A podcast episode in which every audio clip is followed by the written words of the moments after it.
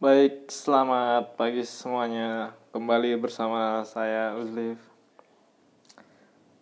di Equilibrium Podcast. Kali ini sebenarnya ini nggak pagi sih, cuman karena kemarin telat, biasanya kan bikin Senin terus upload hari itu juga, tapi karena hari Senin capek banget jadi aku tidur. Jadi ya bikinnya hari ini. Ini hari Kamis.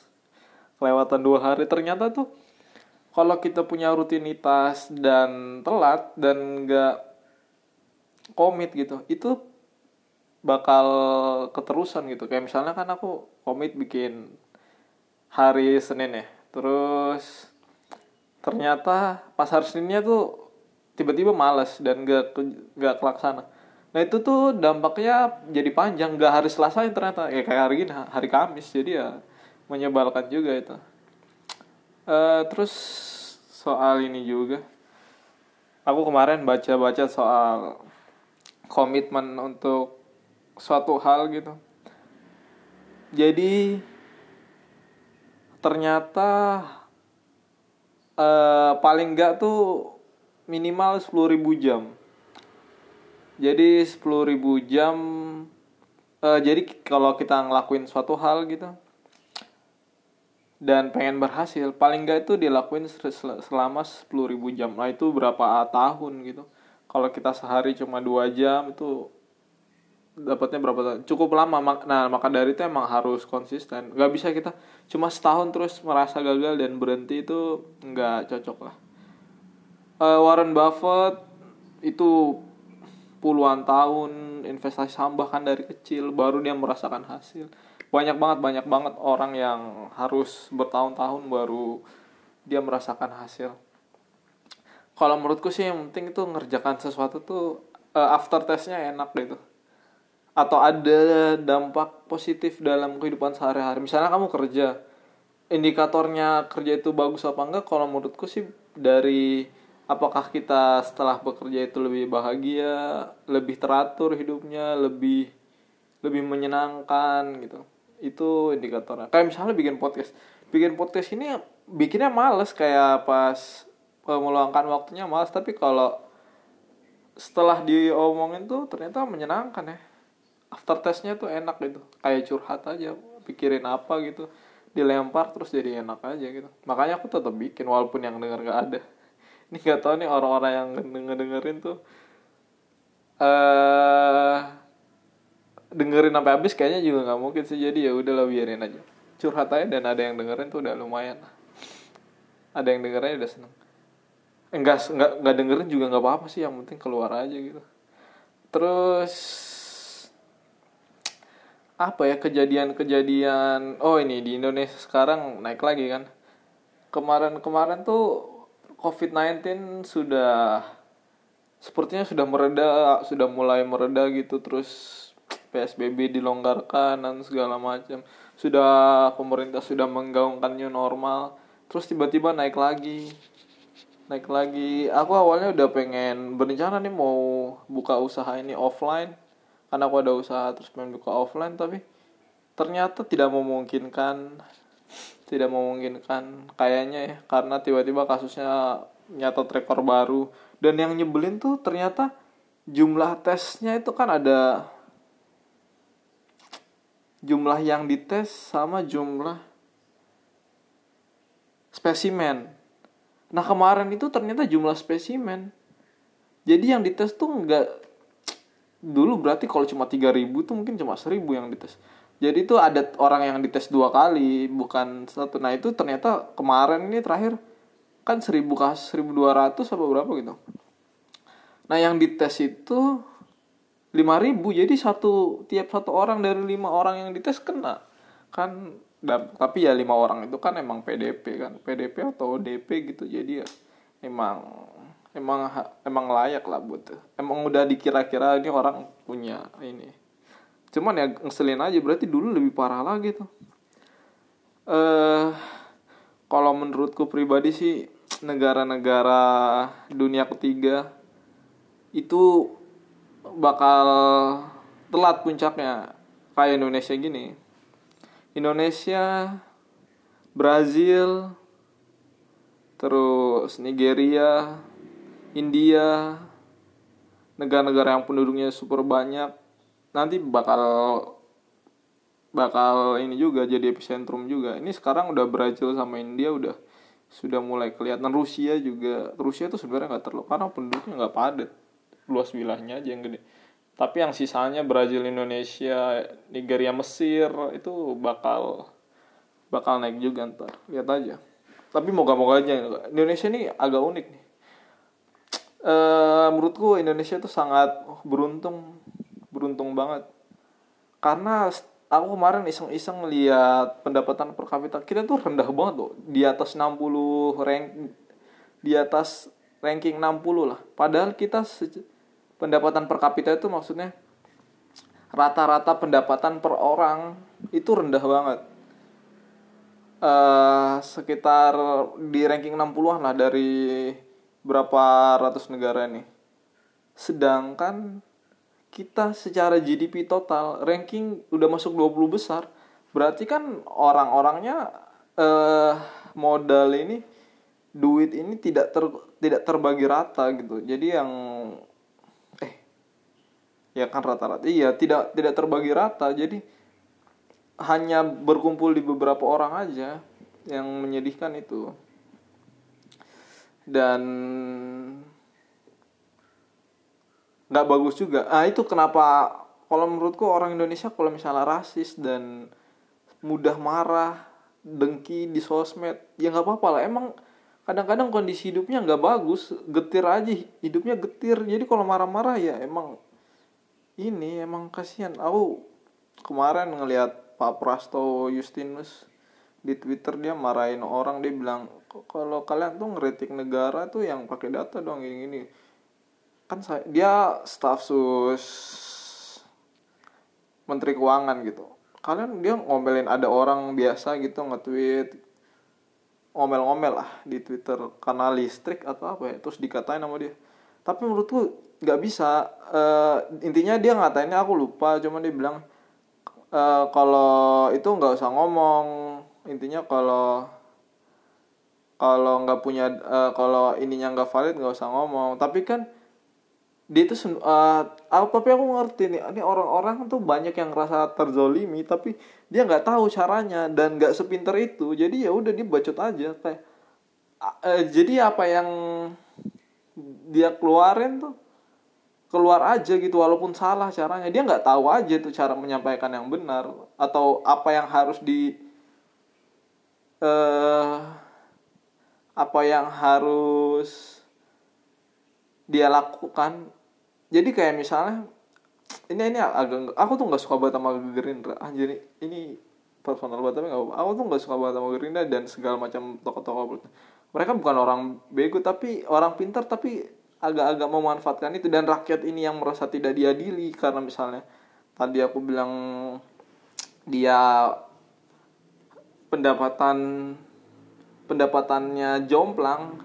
Ini akhirnya karena tidak punya tidak punya kecakapan untuk berdiskusi atau untuk menyampaikan keluhan-keluhannya secara benar ke pemerintah jadi segala oposisi yang berlawanan ya diikutin aja gitu. Dan orang-orang yang ini kan oportunis juga nih. Jadi ya diambil kayak misalnya kayak misalnya Gerindra coba. Gerindra bisa dapat suara terbanyak kedua kemarin. Padahal dia secara itu juga nggak bagus. Kader-kadernya banyak artis. Bukan artinya artis semua jelek tapi kalau dilihat juga emang kader-kader artisnya itu emang nggak berkompeten.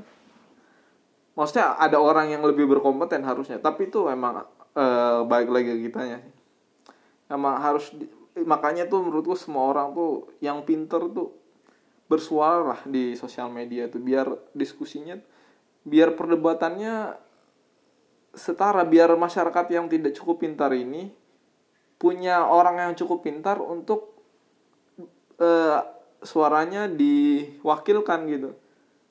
Nah itu makanya orang-orang yang pintar tuh jangan bungkam dan ya udah ya udah ikut aja. Uh, jangan bungkam dan ignorance gitu bersuara kalau bisa karena demokrasi tuh emang harus berisik kalau nggak berisik tuh kayak sekarang tuh sosmed sudah dikuasai sama buzzer-buzzer politik tuh udah nyebelin banget. Dan buzzer menurutku juga nggak bisa disalahkan. Mereka butuh duit butuh makan.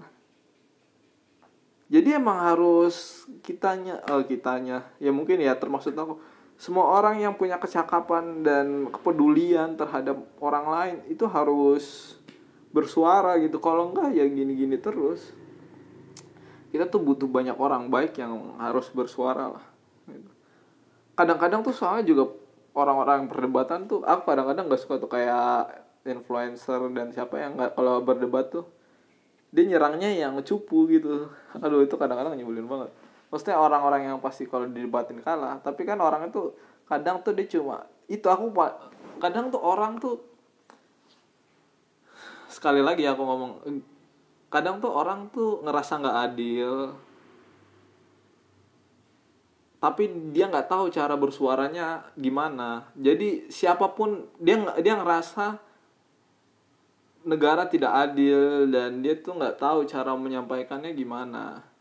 Dan akhirnya semua yang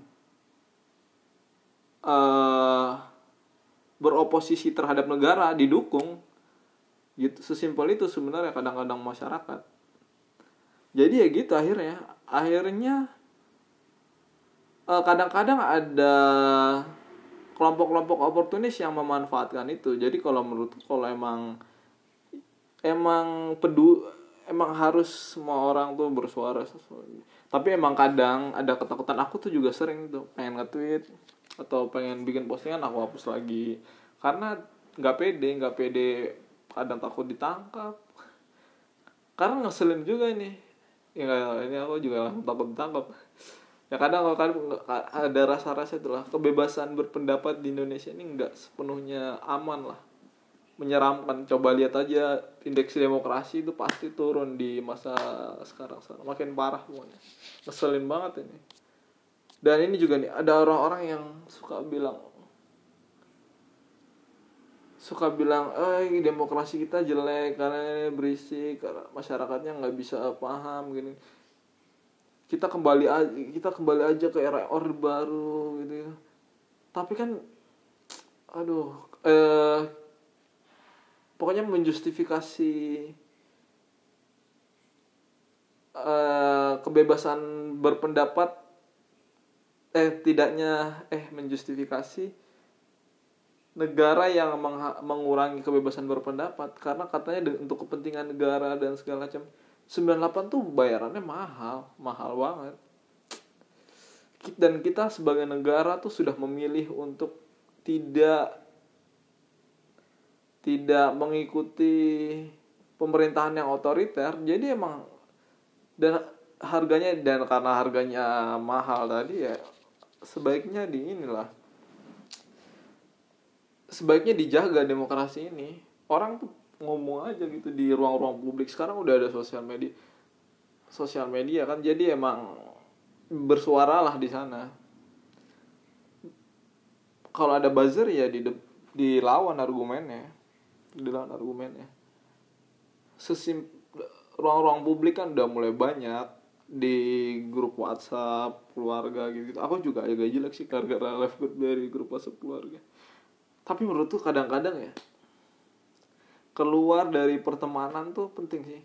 Uh, maksudnya keluar dari lingkungan yang menyebalkan tuh ternyata menyenangkan. Ternyata emang bagus gitu kayak jadi nggak lebih lebih happy gitu gitu tapi kalau ketemu orangnya langsung awkward tapi ya nggak apa-apa lah bodo amat.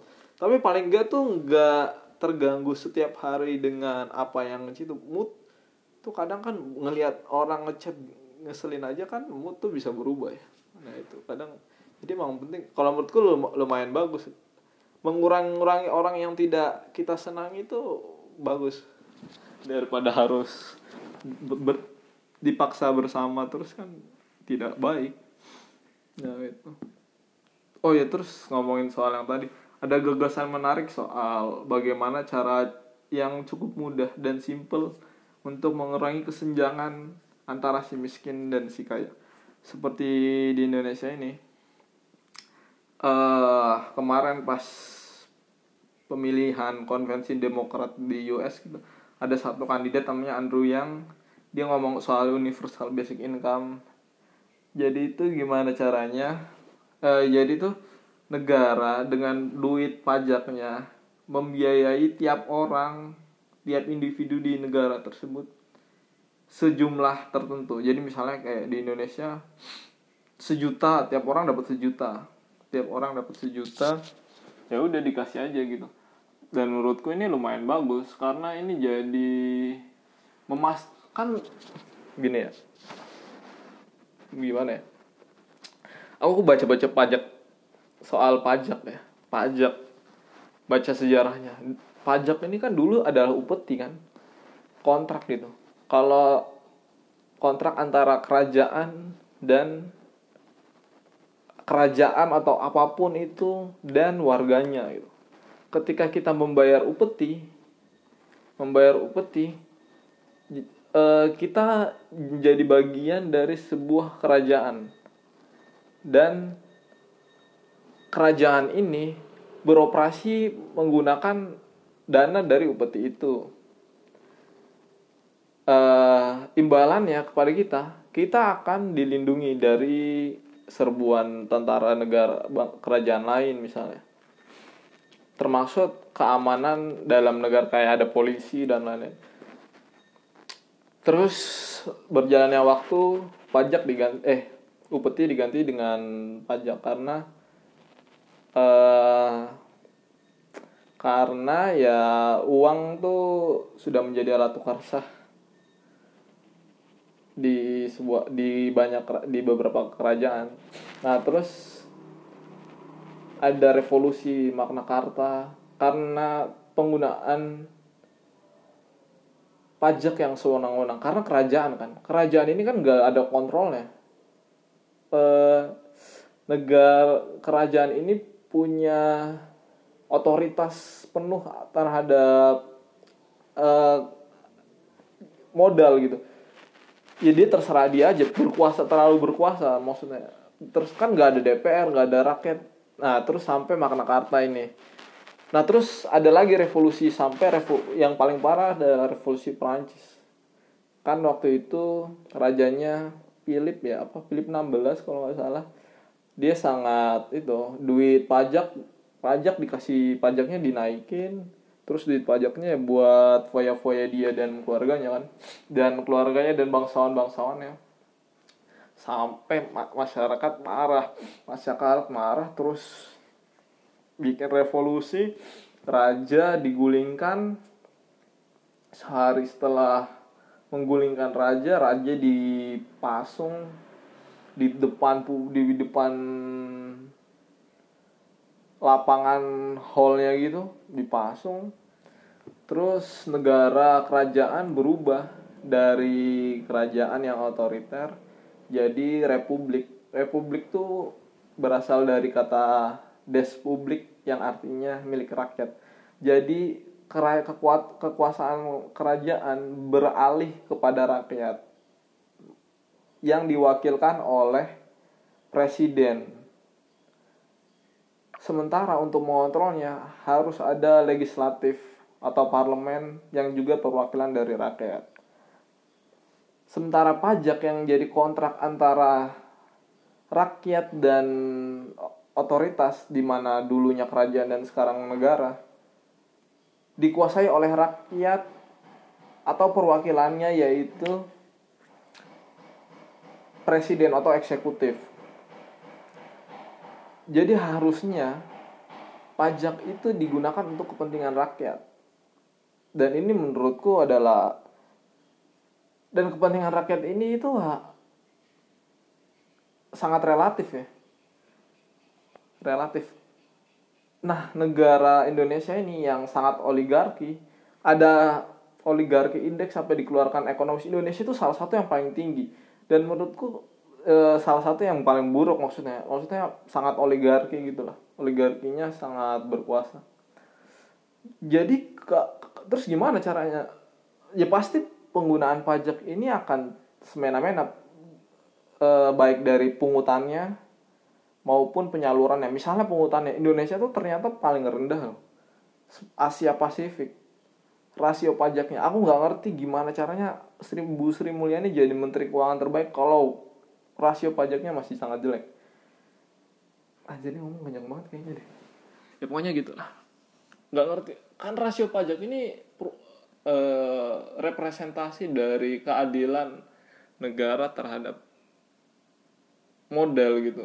Bagaimana dia menyerap modal dari saham penggeraknya secara adil. Kalau nggak rasio pajaknya jelek ya pasti berarti yang orang-orang yang harusnya membayar pajak tidak membayar pajak. Nah ini kenapa oligarki sangat penting itu di penyerapan dan karena itu dari pungutannya. Sementara penyalurannya sangat tidak merata uh, misalnya APBN 2000 sekitar 2000 triliun. Itu enggak itu sebenarnya kan bisa buat kalau disalurkan penuh gitu nggak penuh setengah aja buat bansos dan untuk segala macam rakyat ini dapat da, biar dapat paling nggak bisa makan itu pasti udah ketolong. Uh, eh, GDP per kapita pasti ketolong banyak. Dan ini kan nggak terjadi gitu. Lebih dibuat infrastruktur. Siapa yang dapat duit dari siapa yang diuntungkan dari segala infrastruktur itu? Ya oligarki ini dan makanya negara ini karena sangat oligark itu sangat dikuasai oleh oligarki ya udah. Paling gampang ya dipakai universal basic income tadi daripada duitnya nggak sampai di rakyat kan? Paling gampang ya seperti itu. Dan ini negara bangsa. Artinya tuh e, tidak ada setiap orang yang menjadi e, menjadi warga dari sebuah negara itu punya hak yang sama dengan dengan orang lain. Berapapun kontribusinya terhadap pajak berapapun eh, berapapun eh bagaimanapun posisi politiknya dia apakah dia rakyat jelata mis sangat sangat miskin yang nggak punya rumah yang tinggal di jalan-jalan itu dia sama dengan presiden dia sama dengan menteri. Dan itu harus dan mereka punya hak yang sama gitu. Gak membuat dia terus hidupnya boleh mati atau harus kelaparan gak punya duit untuk sekolah dia punya hak yang sama hak yang sama dengan menteri dan presiden gitu gitu. Dan untuk itu paling gampang ya duit tuh ya udah kasih aja kalau gitu. Daripada ribet-ribet. Udah tahu ada negara yang oligarkinya tinggi kan? Dia udah dikasih aja. Aduh ini kayaknya podcast paling banyak marah-marah ya pada ke negara. Jadi ya udah kayaknya mending diakhiri aja. Terima kasih. Assalamualaikum warahmatullahi wabarakatuh